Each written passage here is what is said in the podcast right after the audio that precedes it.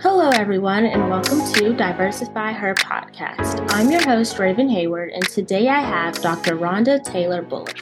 Dr. Bullock is originally from Goldston, North Carolina, and in 2018, she earned her doctorate at UNC Chapel Hill in the Policy Leadership and School Improvement program.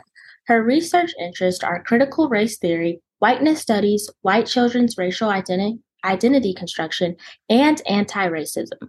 Prior to entering her doctoral program, Dr. Bullock taught English for most for almost 10 years at Hillside High School in Durham, North Carolina, where she now resides. And Dr. Bullock is also the co founder and lead curator and executive director of We Are. Thank you so much for joining me today. How are you doing, Dr. Bullock?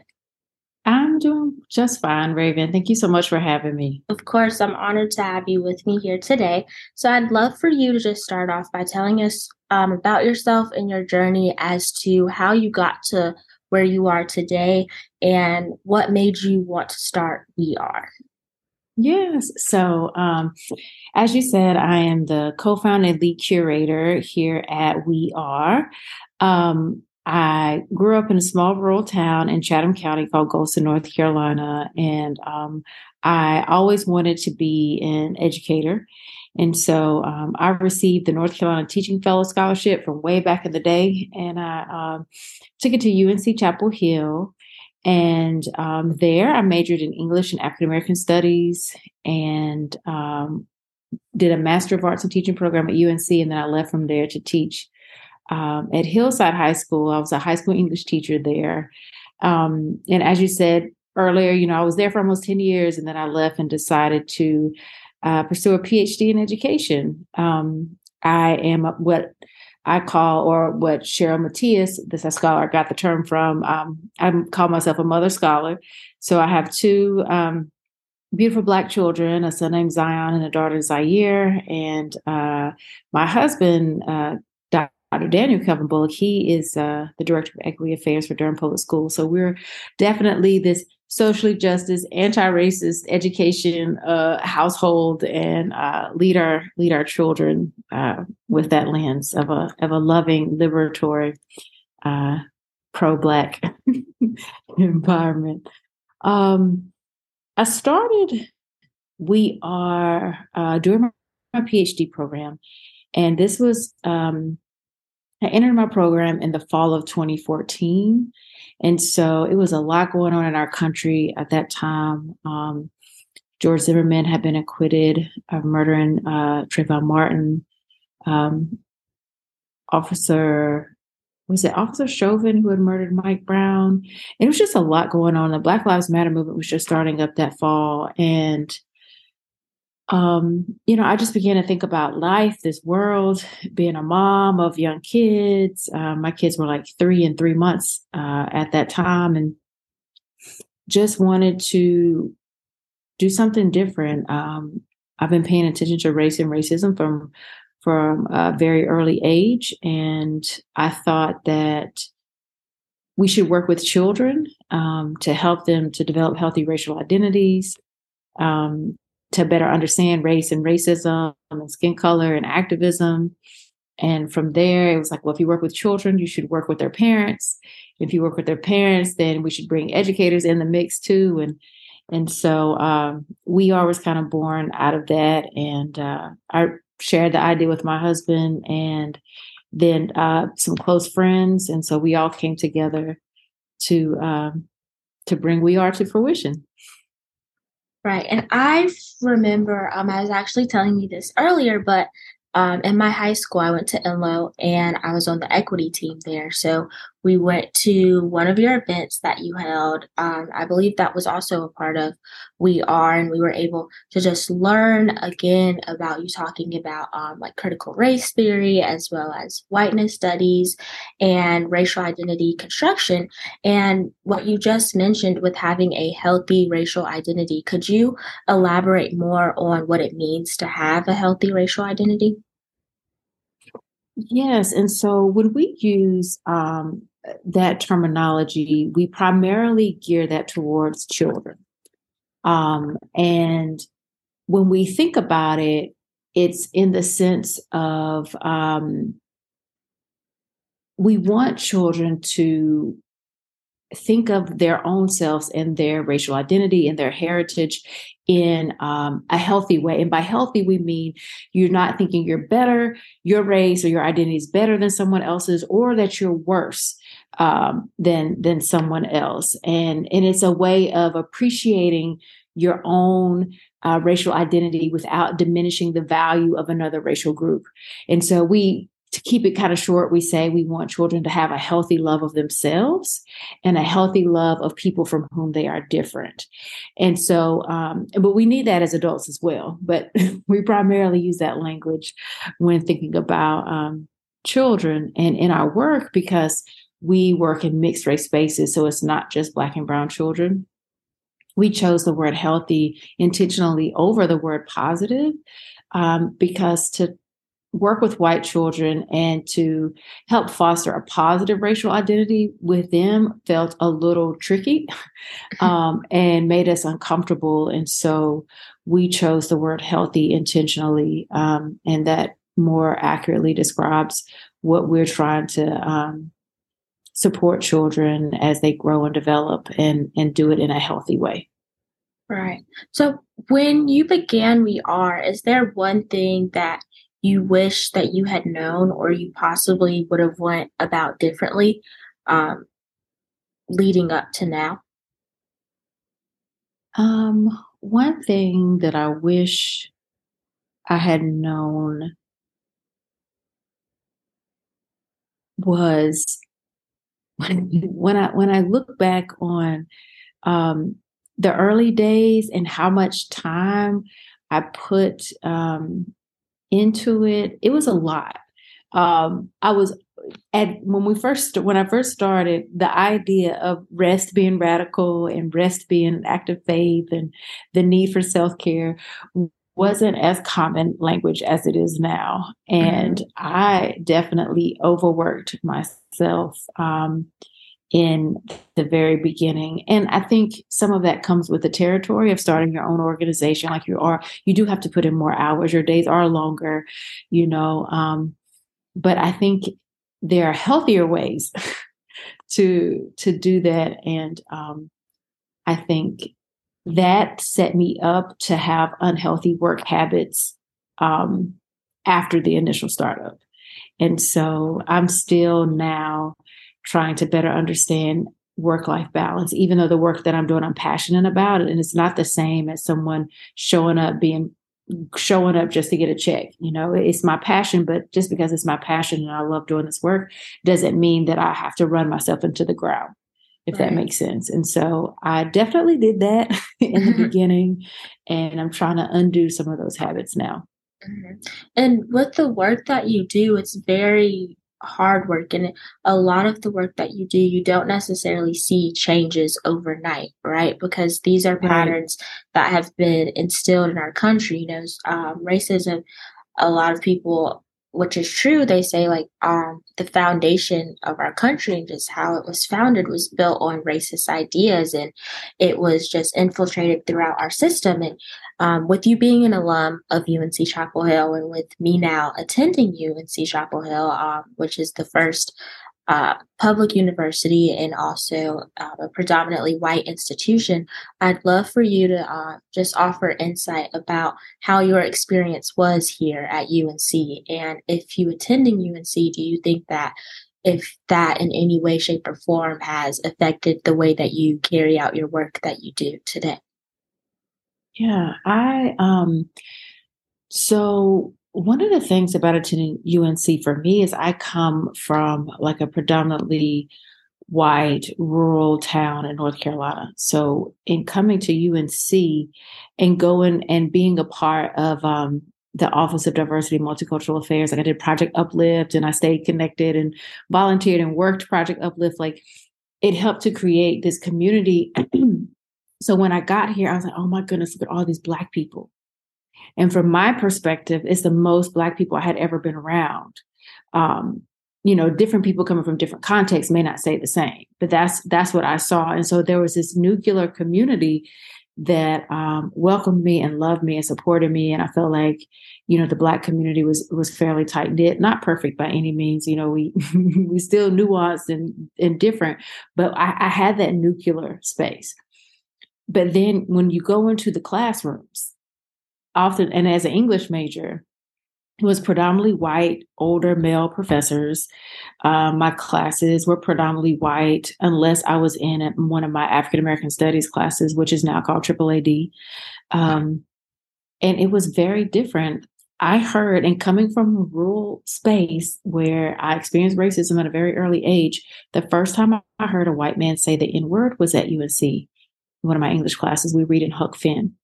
And there was no preface. I don't know if you're familiar with their text, but the N word is in there all the way throughout. And and you know, there's uh, sometimes that book is banned, sometimes it's not. You know, it's a lot of controversy around it. But he read the text out loud with no preface, um, no concern for him saying that in a room with just a few black folks sprinkled in. And I just remember looking around and I was just so uncomfortable. And it wasn't clear that everybody in the room was uncomfortable. Like I, I made eye contact with another black female student, but it wasn't, it felt like a norm for some of the white students who were in the room. And that mm-hmm. was really weird. Um, and had I had the voice that I have now, I would have said something. but, uh, but I think um, for me, you know, for current students at the university now, I would say find your community. Find the people who look like you, who share your values, and um, and and be invested together. The um, again, the Office of Diversity and Multicultural Affairs was was uh, safe haven for me, and all of the programmings that we would do together. Um, I would also say being a African American Studies double major was everything. Like I developed a self appreciation. I grew. I, you know, I decided to go natural after um, being in the classes in my senior year. I decided to go natural. Um, and I didn't cut my hair off until after I graduated. But uh, it was a, uh, I think, find your people, get involved, and um, if you find yourself in a situation where you're experiencing race or racism, speak up. And if you can't do it in the moment, it's okay. Don't beat yourself up. Reflect on it and then revisit it. Mm-hmm. Right. And I think the more we come together and voice our concerns and make visible our experiences, um, I think we see we'll see change. And I, I already see change. That's a part of the campus now that wasn't there uh, mm-hmm. when I was there. So I think it's beautiful uh, to to witness. Right.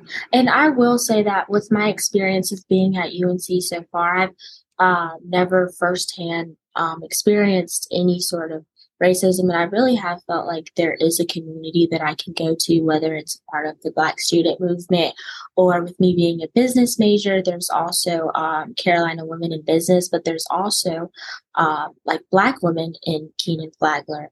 Um, that's a community of us where we're able to talk to each other and as well as project uplift. That's something that i was a part of and it's something that i plan on being a part of this summer but actually as a counselor and not as a student. So i'm looking forward to that.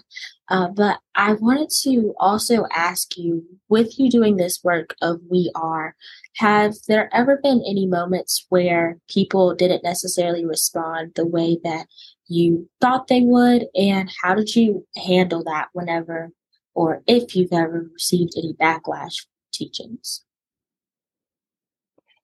So I'll start with the most recent. Um, now I will say when we when we all first started, like this is back in 2015, a lot of people would always ask, "Oh my gosh, how are people responding to it? What's the pushback?" And initially, I was like, to be honest, there isn't any. Like, it was a lot of doors open for us um, we were doing uh, unapologetic anti-racism work from the beginning and we just the door people were like very welcoming and allowed us in the space that doesn't mean every workshop and every training you know went smoothly but it meant that doors were open for us and so recently though we were well i guess now it's back in last april we were targeted by white supremacists and anti-truth tellers uh, because we do critical race theory work. And so, critical race theory is the lens that I operate from, and, and critical whiteness studies uh, falls under that. And so if you're familiar or heard about, you know, all this anti-CRT rhetoric that became politicized specifically in, you know, the last year of elections, um, a group of uh, white supremacists and inside truth tellers heard that our organization was offering grants to educators to fund their anti-racism work um, and some educators in Wake County wanted to apply for our grant, but they had to be approved by their school board. And so um, these anti truth tellers heard about our name being on the agenda and being approved, uh, seeking approval.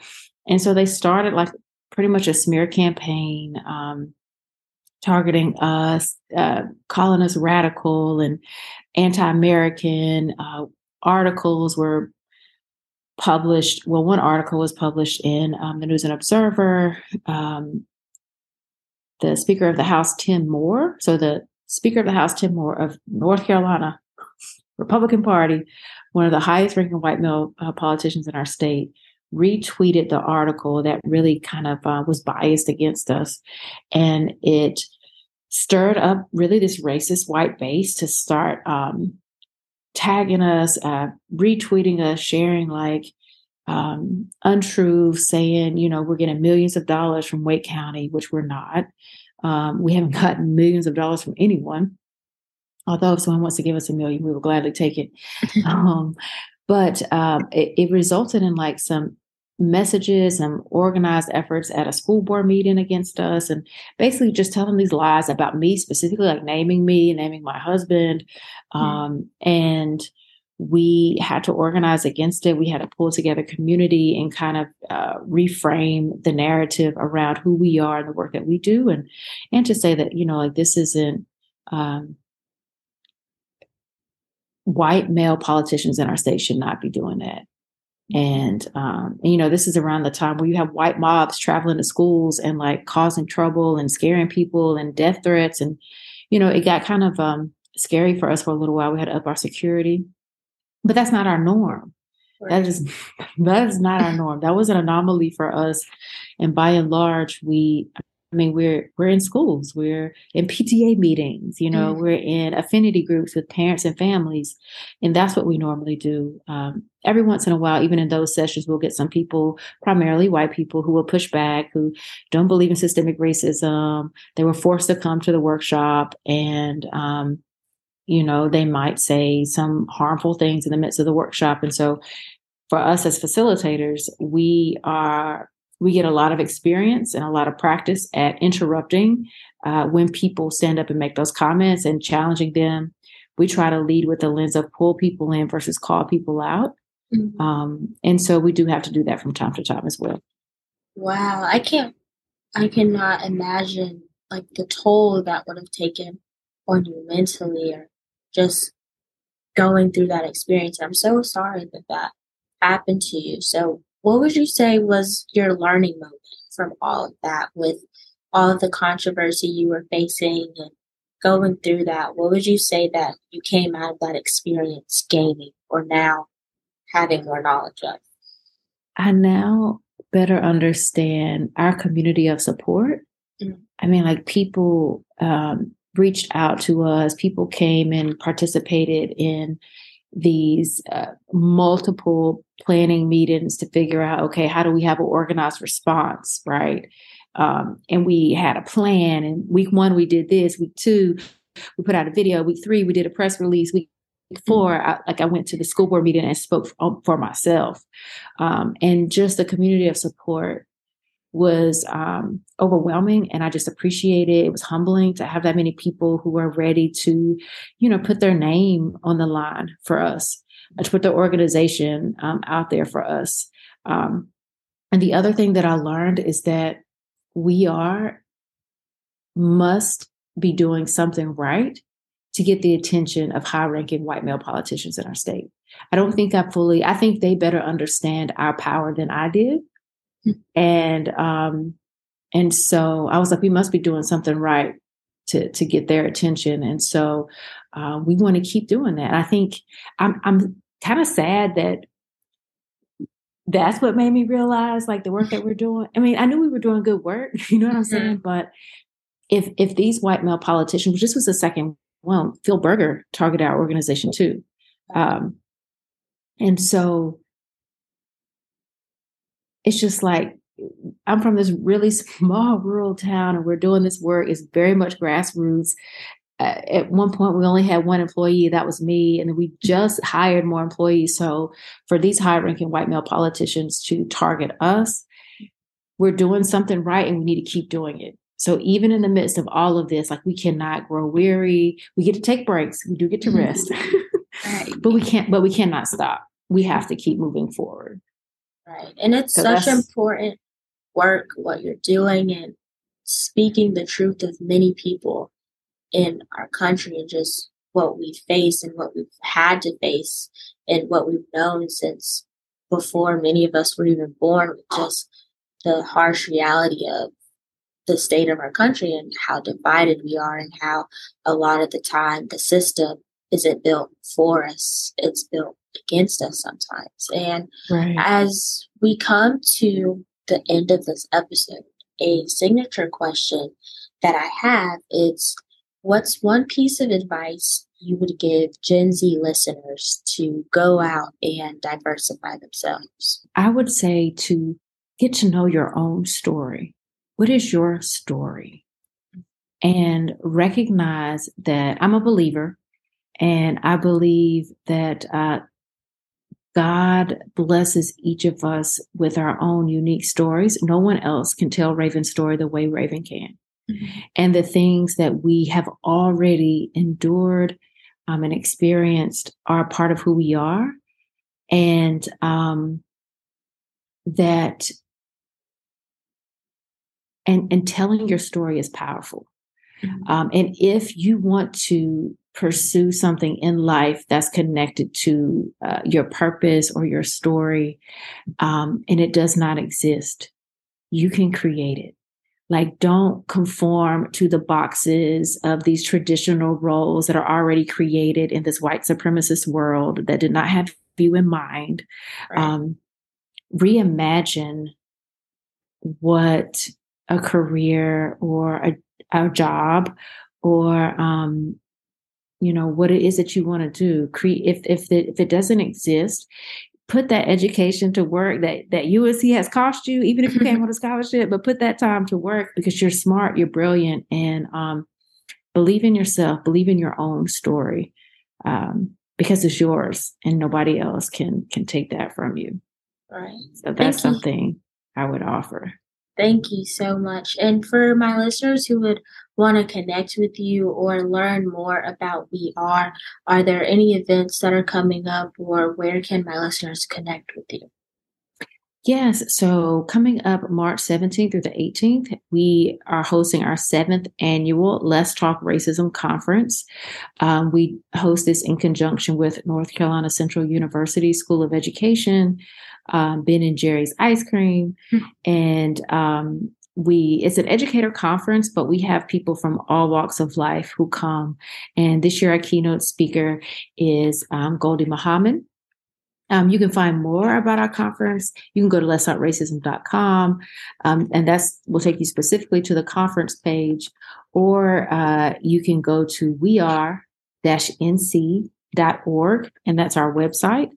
Um, our conference theme this year is What's at Stake Understanding mm-hmm. the Attacks on Truth Telling in Education. Uh, you can also follow us on social media at We Are underscore ORG. Okay. Perfect. And I'll have all that information in the description below for the podcast. I'd like to thank you so much again for coming on and really thank you for the work that you're doing. Truly inspiring and impactful. Thank you everyone for listening, and I'll catch you next time on Diversify